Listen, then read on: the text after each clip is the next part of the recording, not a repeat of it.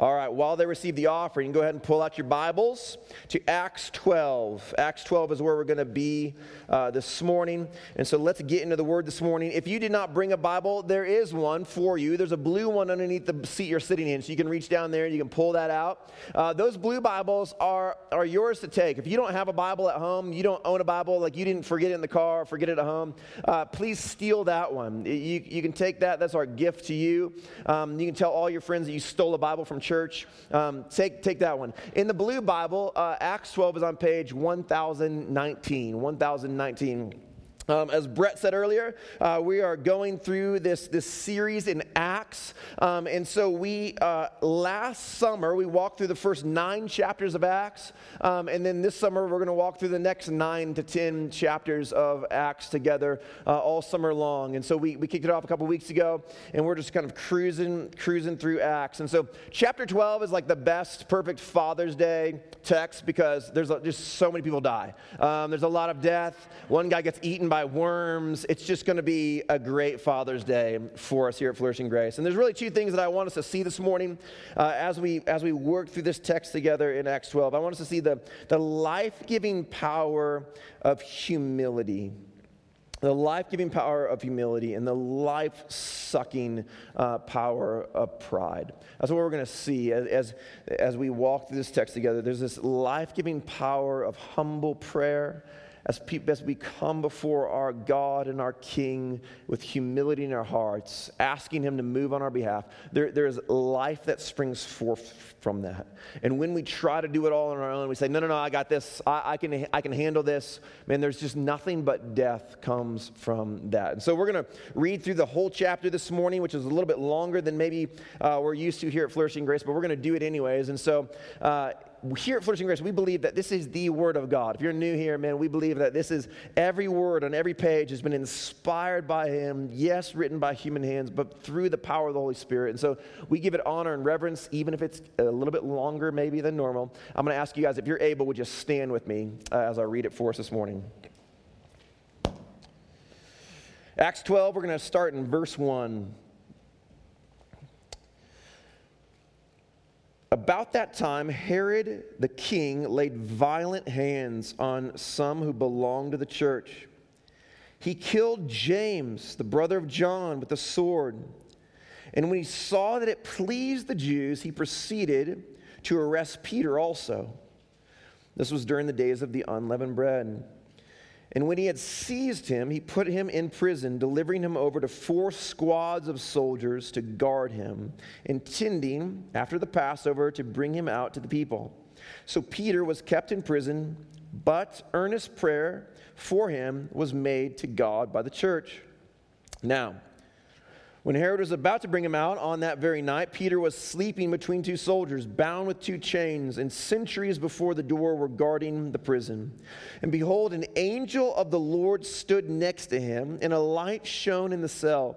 He struck Peter on the side and woke him, saying, "Get up quickly!" And the chains fell off his hands.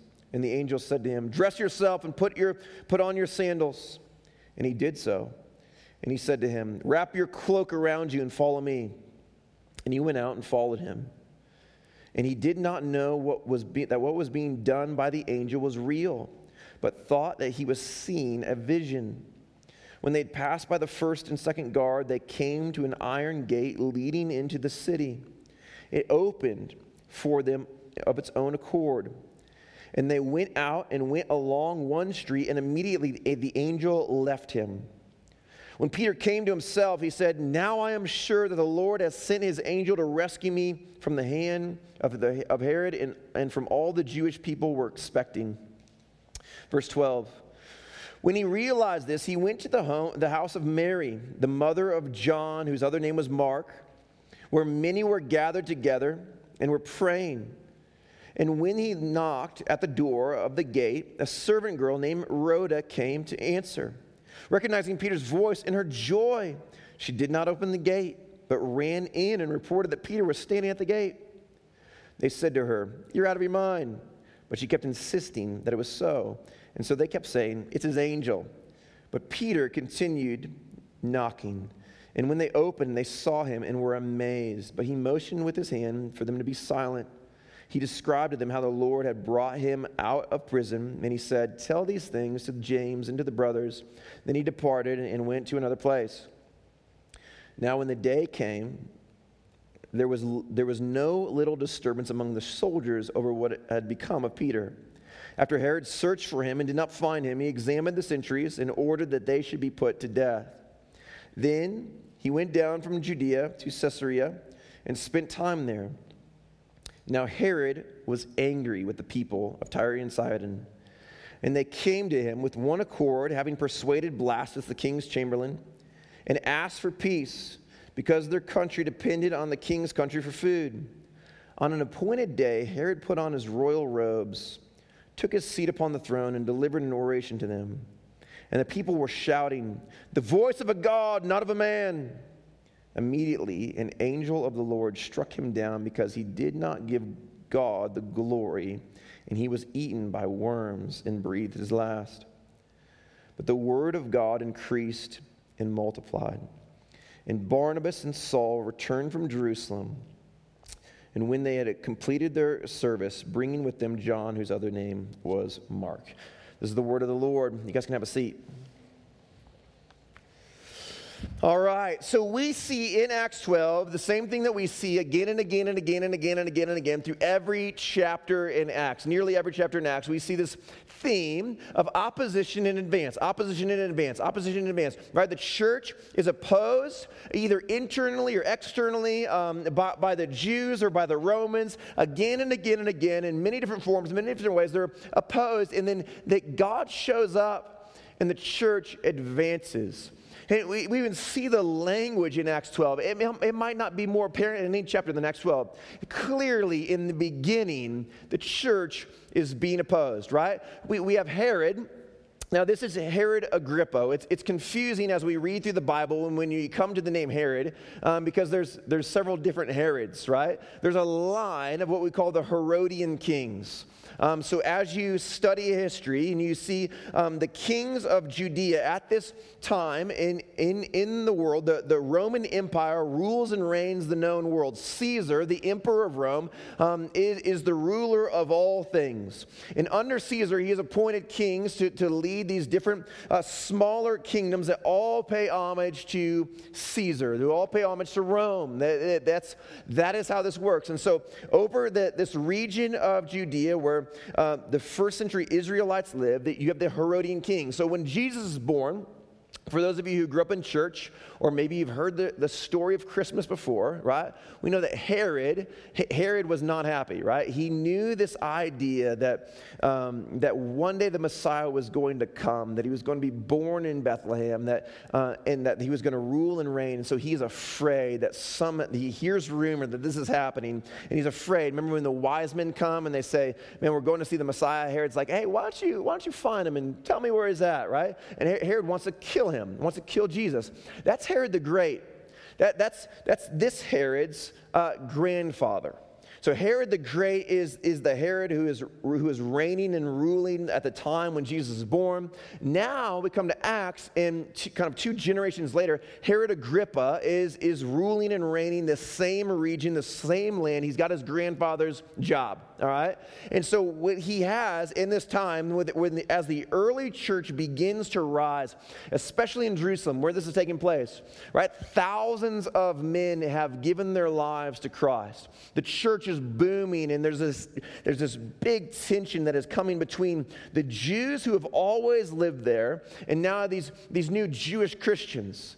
And so when Herod sees this, Herod also being Jewish, okay, Herod is also Jewish, Herod um, begins to persecute these new Christians.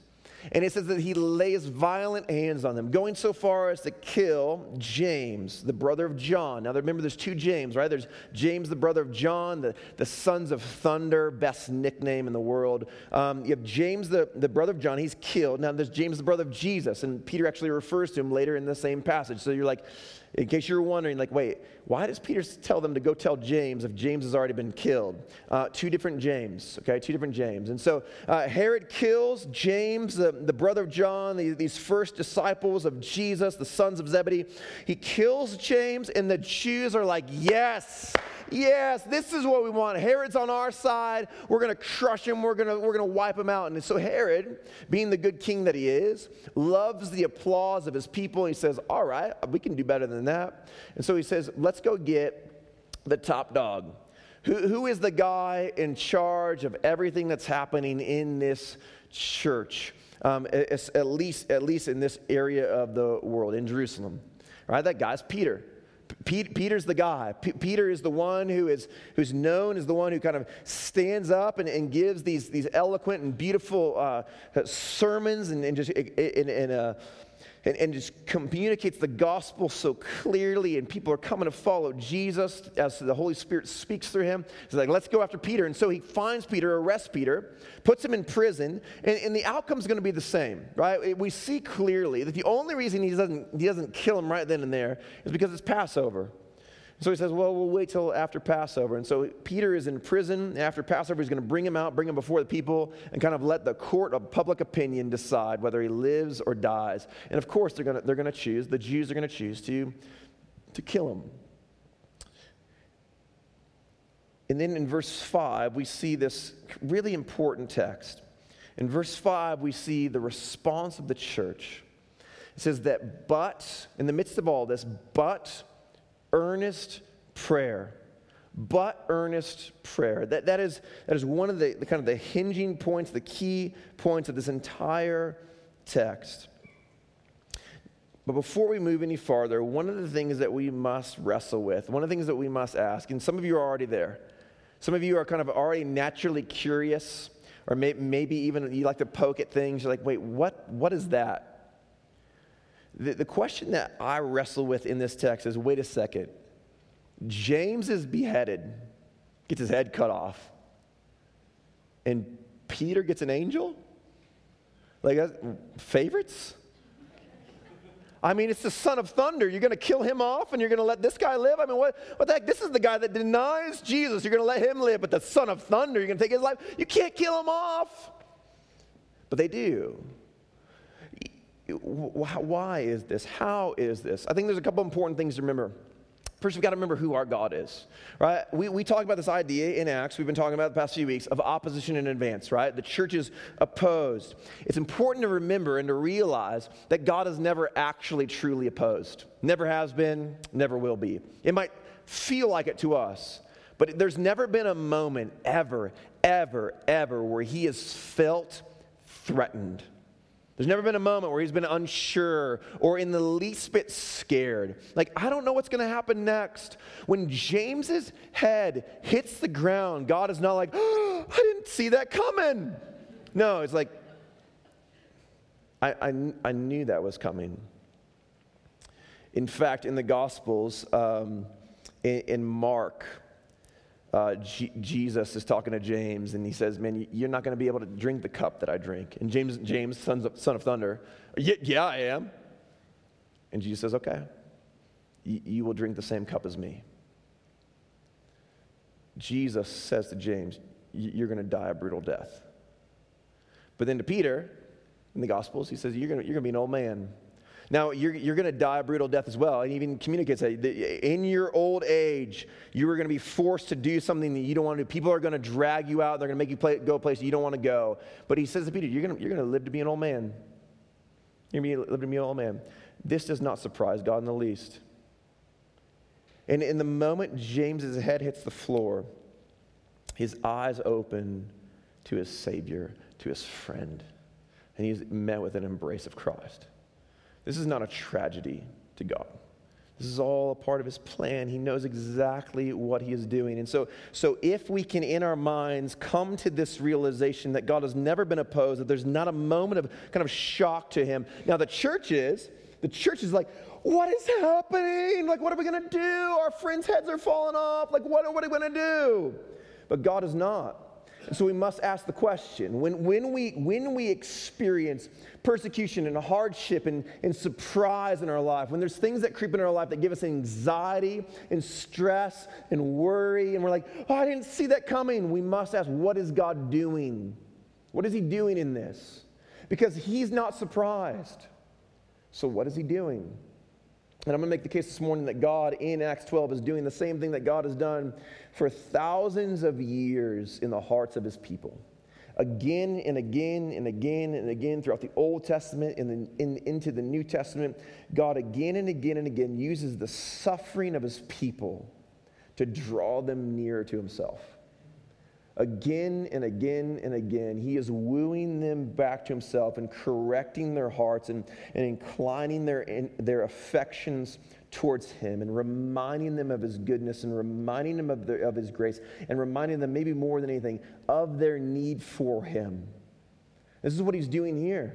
If, if you remember last week, Binger preached on Acts ten and eleven. Acts ten and eleven is just like, just goodness. It's just, it's just, man, this, this, this angel shows up and, and restores this relationship between the Jews and the Gentiles. And the Gentiles are being filled with the Holy Spirit. And the gospel is going forth to the ends of the world. And everybody's just fired up. They're standing in amazement and awe. And they're like, we're doing it. Like, this is amazing. Like, everything that we that Jesus called us to do is happening. Success. And in Acts twelve, God's like, whoa, whoa, whoa, whoa. Let, let me remind you of your need for me. Let me let me draw your hearts back, and let me remind you, th- this is my mission, and it's my victory. I- I'm going to be the one who does this. I'm going to do it through you, but I'm going to be the one who completes everything that I've called you to be and everything that I've called you to do. I want to do it through you. You're, you're not meant to do this alone. You're not meant to do this alone. And so for those of you in this room who, who maybe this morning you've come in here and you feel like you're, you're trying to live this life of faith, you're trying to live this journey with Christ, but you're trying to do it alone. You're, you're trying to pick yourself up by the bootstraps and you're wondering, why can't I get up early and read my Bible? Like, why why can I never seem to like go more than a few days and then I just kind of just stop and I keep dropping the ball and I can't, I can never just seem to get it going. I can never, I can never have the right words when it comes to, to sharing my faith at work. I'm always afraid. I'm always concerned. I mean, you weren't meant to do this alone. You were not meant to do this alone. And my prayer this morning is that God would, would gently gently and kindly, or or, or maybe not so gently, um, re-incline your affections towards him and rewrite your mind so that you might remember that he is God, the victory is his, and the mission is his. Everything that he wants to happen in your life, all of the victory that he wants to give to your life, and he wants to produce that. He doesn't want you to do it. He wants to do it through you. He wants to do it through you. And so he is doing this in our lives constantly. Always. He is working to this end. He is using our um, afflictions and our pain and our sorrows to draw us near to himself. Again and again and again and again. In my, in your mundane, everyday uh, kind of slog of life, right? So so when my my little two-year-old terrorist son, okay?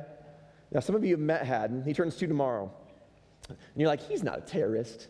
He's like the sweetest, kindest, gentlest little boy. He's just like so cuddly. He loves his dad. Yeah, he loves his dad. Come over to my house tonight, eight thirty, and try to put his P Js on him.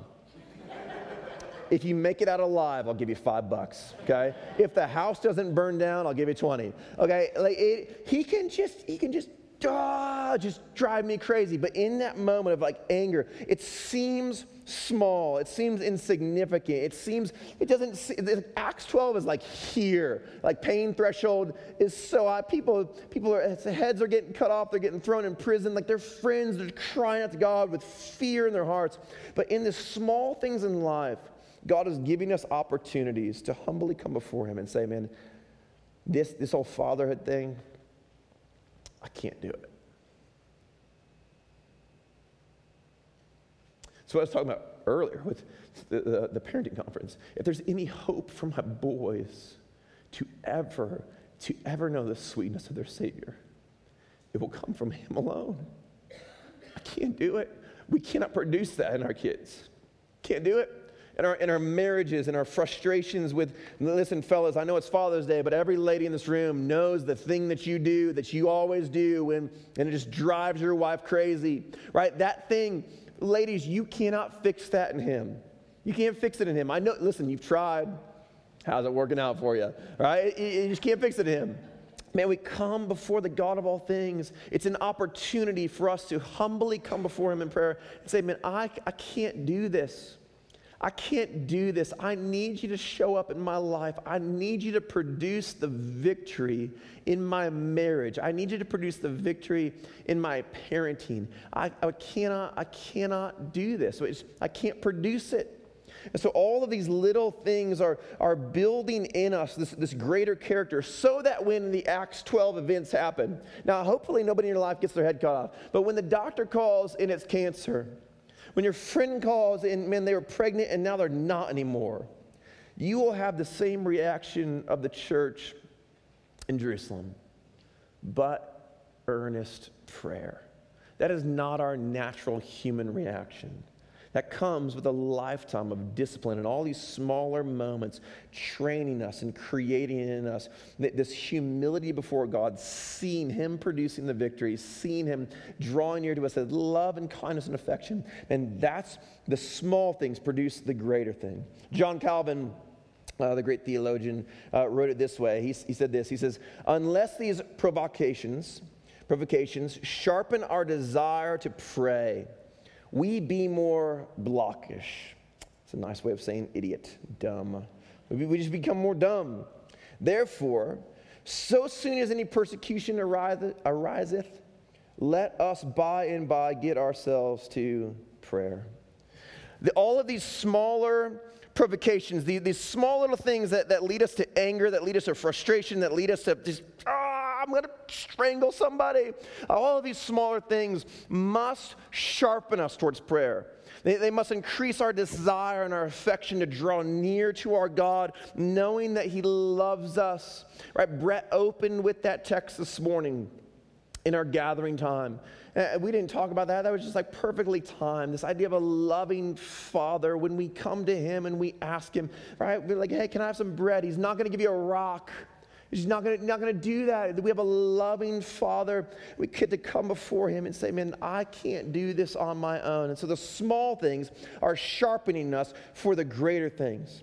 So that by and by we must get ourselves into prayer in every single moment of life. When we taste the pain of sin, when we taste um, the, the, the brokenness of our lives, whether sorrow or whether anger or whether jealousy, we, we turn to him in prayer. Friends, this This is the humility that Christ produces in us and through us. We're going to see that in a minute. And so this is what the church uh, in, in, uh, in uh, where are we? In Jerusalem does, right? They, they, they, they move towards honest prayer. Not, not, not a couple people.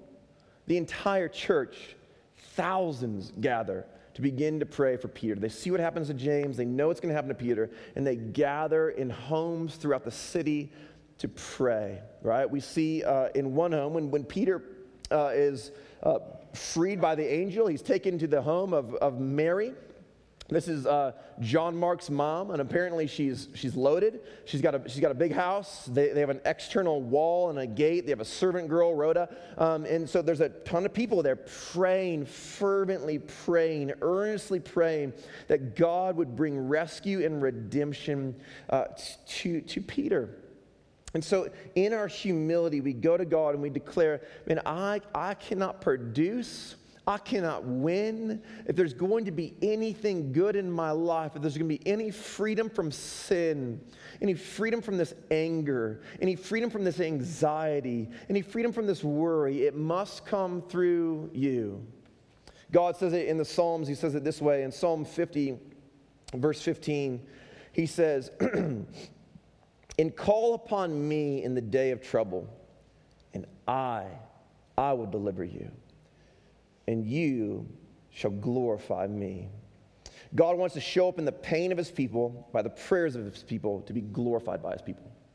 He wants to show up in the, in the pain of his people when we experience pain and sorrow, whether it's intense or whether it's small. He wants to show up in the pain of his people through the prayers of his people so that he might be glorified by his people. All right. Uh, last uh, Thursday, last Thursday, this this past week, this past week was so crazy busy. It was nuts. There were so many things going on. Uh, we had a summer together event. All right. A lot of you guys were there. We played volleyball over in West Bountiful Park, and there was thunderstorms and lightning, and you guys just pressed through. And you're like, it's fine. We're gonna be fine. Let's just play in the rain. Um, and till late into the night, you guys are playing playing volleyball. And listen, if you are playing volleyball, summer together, and your team is just getting owned. Just getting owned. I mean, probably because you're playing my team, okay? Um, and then all of a sudden, uh, Missy May Trainer, Kerry Walsh Jennings, right? Multiple gold medal Olympic sand volleyball players, they show up. Hey, you guys need any help? Y- your response is not, uh, no, we're good. And, it, and your response is also not, yeah, sure, come on, you can be on my team. Um, here, listen, I'll serve it. You said it to me, and I'm going to spike it. No, no, no, the response is, here's the ball. I'm just going to kind of stand as far over to the edge as possible. I'm just going to let you, I'm going to let you do your thing, and I'm just going to watch glory happen in front of me, right? And this is what we see in the people of Acts. The, the way that they pray, their prayers, what do they pray for? What do they pray for? I, I actually think this is important. And we see we see it there in, in verse five. But earnest prayer was made by the church for Peter. Now, it seems simple, and it seems like something you just kind of gloss over, and it's just like, all right, sweet. But I think it's actually important. God wants to, to show up in the pain of his people through the prayers of his people so that he might be glorified by his people. Uh, a, a, a prayer of humility does not say, here's what I want you to do.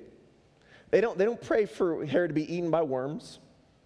They don't pray for an angel to, to show up. They don't be, pray for the guards to be put to death. They just say, would you just would you just, just care for our friend? Would you, would you just protect our friend?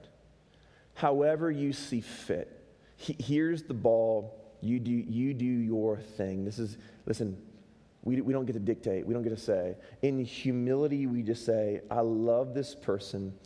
Would you, would you draw them to yourself? Would you rescue and redeem, right? Here at Flourishing Grace, we, we pray for one. Every one of us here at Flourishing Grace, if you've been here for a while, every one of us has one person in our life that lives here locally, lives here in South Davis County, that does not know Jesus yet. And this is how we ought to pray for them. We just pray, God, in your way, you do it however you want to do it, whether it's if it's worms, fine, like it, that'd be amazing. I don't know what that would look like, but that'd be crazy, right? It doesn't matter. You show up however you want to show up. In humility, we come before him and say, man, this is yours. It is not mine. You show up and you receive the glory however you would do so. And so what we see in the first half of this text is the humility of the church.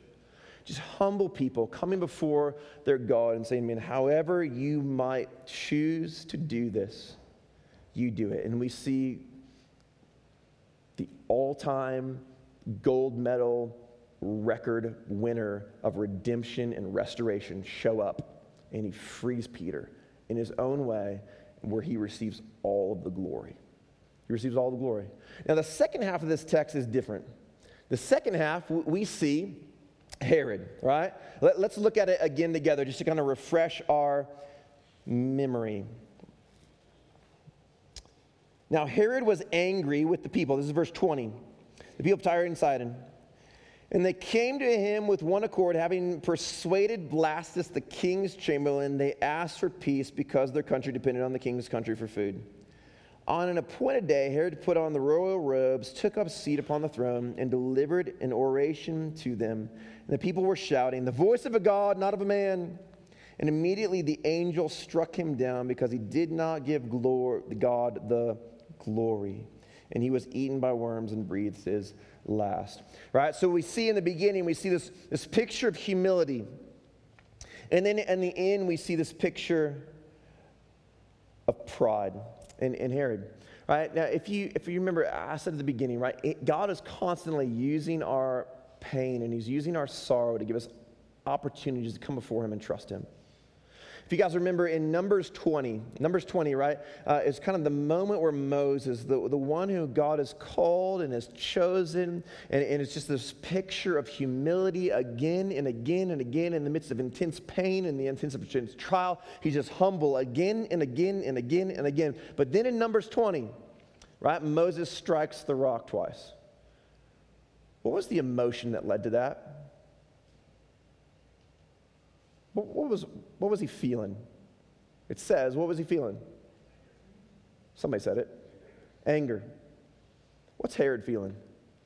What's it tell us? In verse whatever that is, verse twenty. Herod was angry. He's frustrated, man. He's frustrated. And so he puts on these royal robes. Um, in, in Josephus is Antiquities of the Jews, right? This is a this is a non, non-biblical, this is a historical work written by a Jewish guy, Josephus. He writes of, of the history of the Jewish people. And in this, he depicts this story in far greater detail.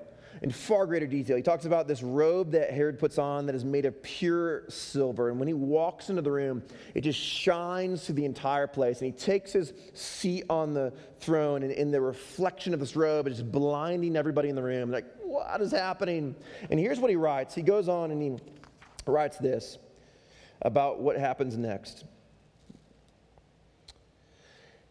This is after the people say, man, the words of a God, not of a man. A severe pain also arose in his belly. This is like as he's standing there in the moment, and began in the most violent manner. He therefore looked upon his friends and said, I whom you call a God am commanded presently to depart from this life. Well, providence thus reproves the lying words you just now said to me, and I, who was called by you immortal, am immediately to be hurried away by death. But I am bound to accept of what providence allots as it pleases God, for we have by no means lived ill, but in splendid and happily manner. When he said, but is in splendid and happily manner. When he said this, the pain was becoming was, the pain was become violent. Accordingly, he was carried into the place. And the rumor went abroad everywhere that he would certainly die in little time. Herod is is uh, attacked by this internal worms, some some sort of some sort of like I don't know, tapeworm or something crazy is going on, and it's attacking his gut and his stomach. And in in that moment, he's he's standing before the people, and they say, "Man, the voice of a God, not of a man." And Herod's like, "Yes." And then all of a sudden, the angel of the Lord shows up and says, "No. No, no. And everything is removed from him. The kingdom, his royal robes, and the, and the, the glory and the goodness, and even his life is taken. And God props up this image for you and I that we might see that in our pain and in our anger, in our suffering, we have a choice. We can go one of two ways. We can allow that anger, we can allow that pain, we can allow that suffering to turn us into somebody like Herod that says, man, I'm going to, I'll show them. I'll show up and I'll show them my glory. I'll show them my greatness. I'll show them how, how my splendor and my awe. I'll work my way up the ladder. I'll pick myself up by my bootstraps. I'll get it done, and people will sing my praises. Or in the picture of the early church, we see people who just say, man, we can't do this. Not our will be done, but your will be done. However you choose to do this, this is this is your call. You are the God of all glory. It does not matter how you do it. We just we just want you to help our friend. We have a choice. We can trust in the sweetness of our Father, or we can say, no, no, I, I'm going to show the people in my life that, that I can I can do it myself. We can become our own Father. We see this more perfectly in the picture of Christ.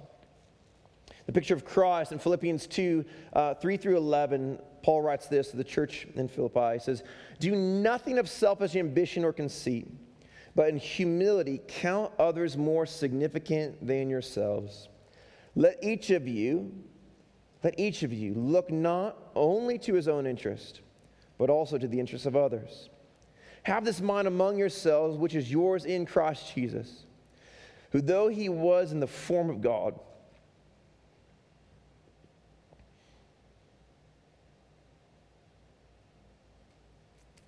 For though he was in the form of God, did not count equality with God a thing to be grasped, but emptied himself, taking the form of a servant, being born in the likeness of men, being found in human form, and he humbled himself by becoming obedient to the point of death, even death on a cross.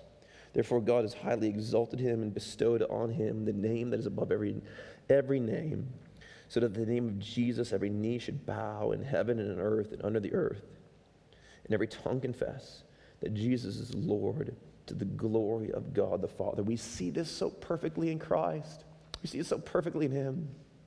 In his pain and his suffering, he yields to the Father. In his sorrow and his shame, he yields to the Father. He says, not my will be done, but your will be done. It doesn't matter how you choose to do it, just do it.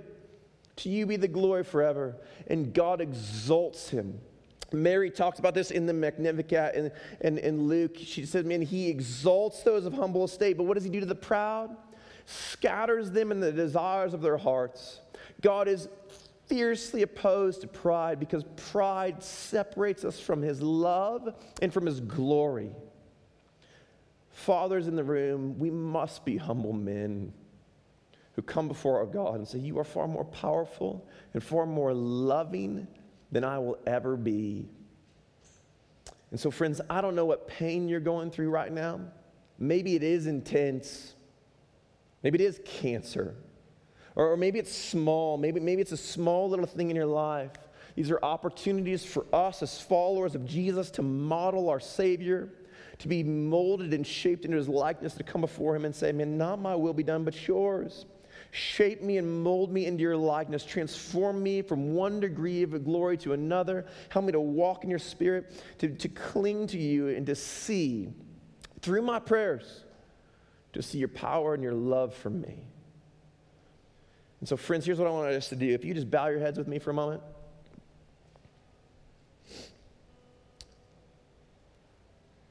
Whatever pain, whatever sorrow, whatever anxiety or stress that, that you are carrying right now, I want to just give you a minute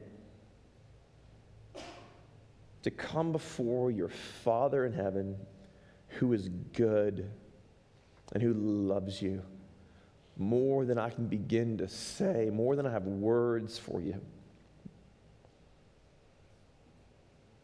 And in just complete humility, lay it before him. And with earnest prayer, ask him to move. Whether it's a, that's in your life or in the life of someone you love. But to give it to him. Say, God, this is yours.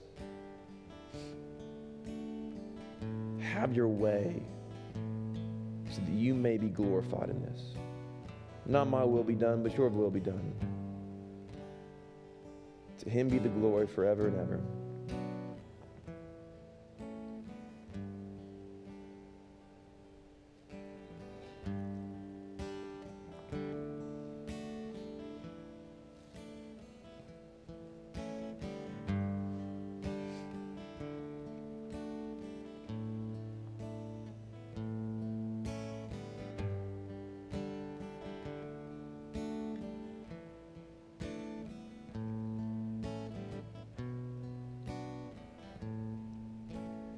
Jesus, we are we are a weak people, feeble in every way, physically, mentally, emotionally, just pathetically weak. So forgive us for where we have begun to believe that we can accomplish, where we can accomplish your will in our lives. Forgive us for where we have begun to believe that in some way we should perform, that we are in control, that we've got it, we can handle it.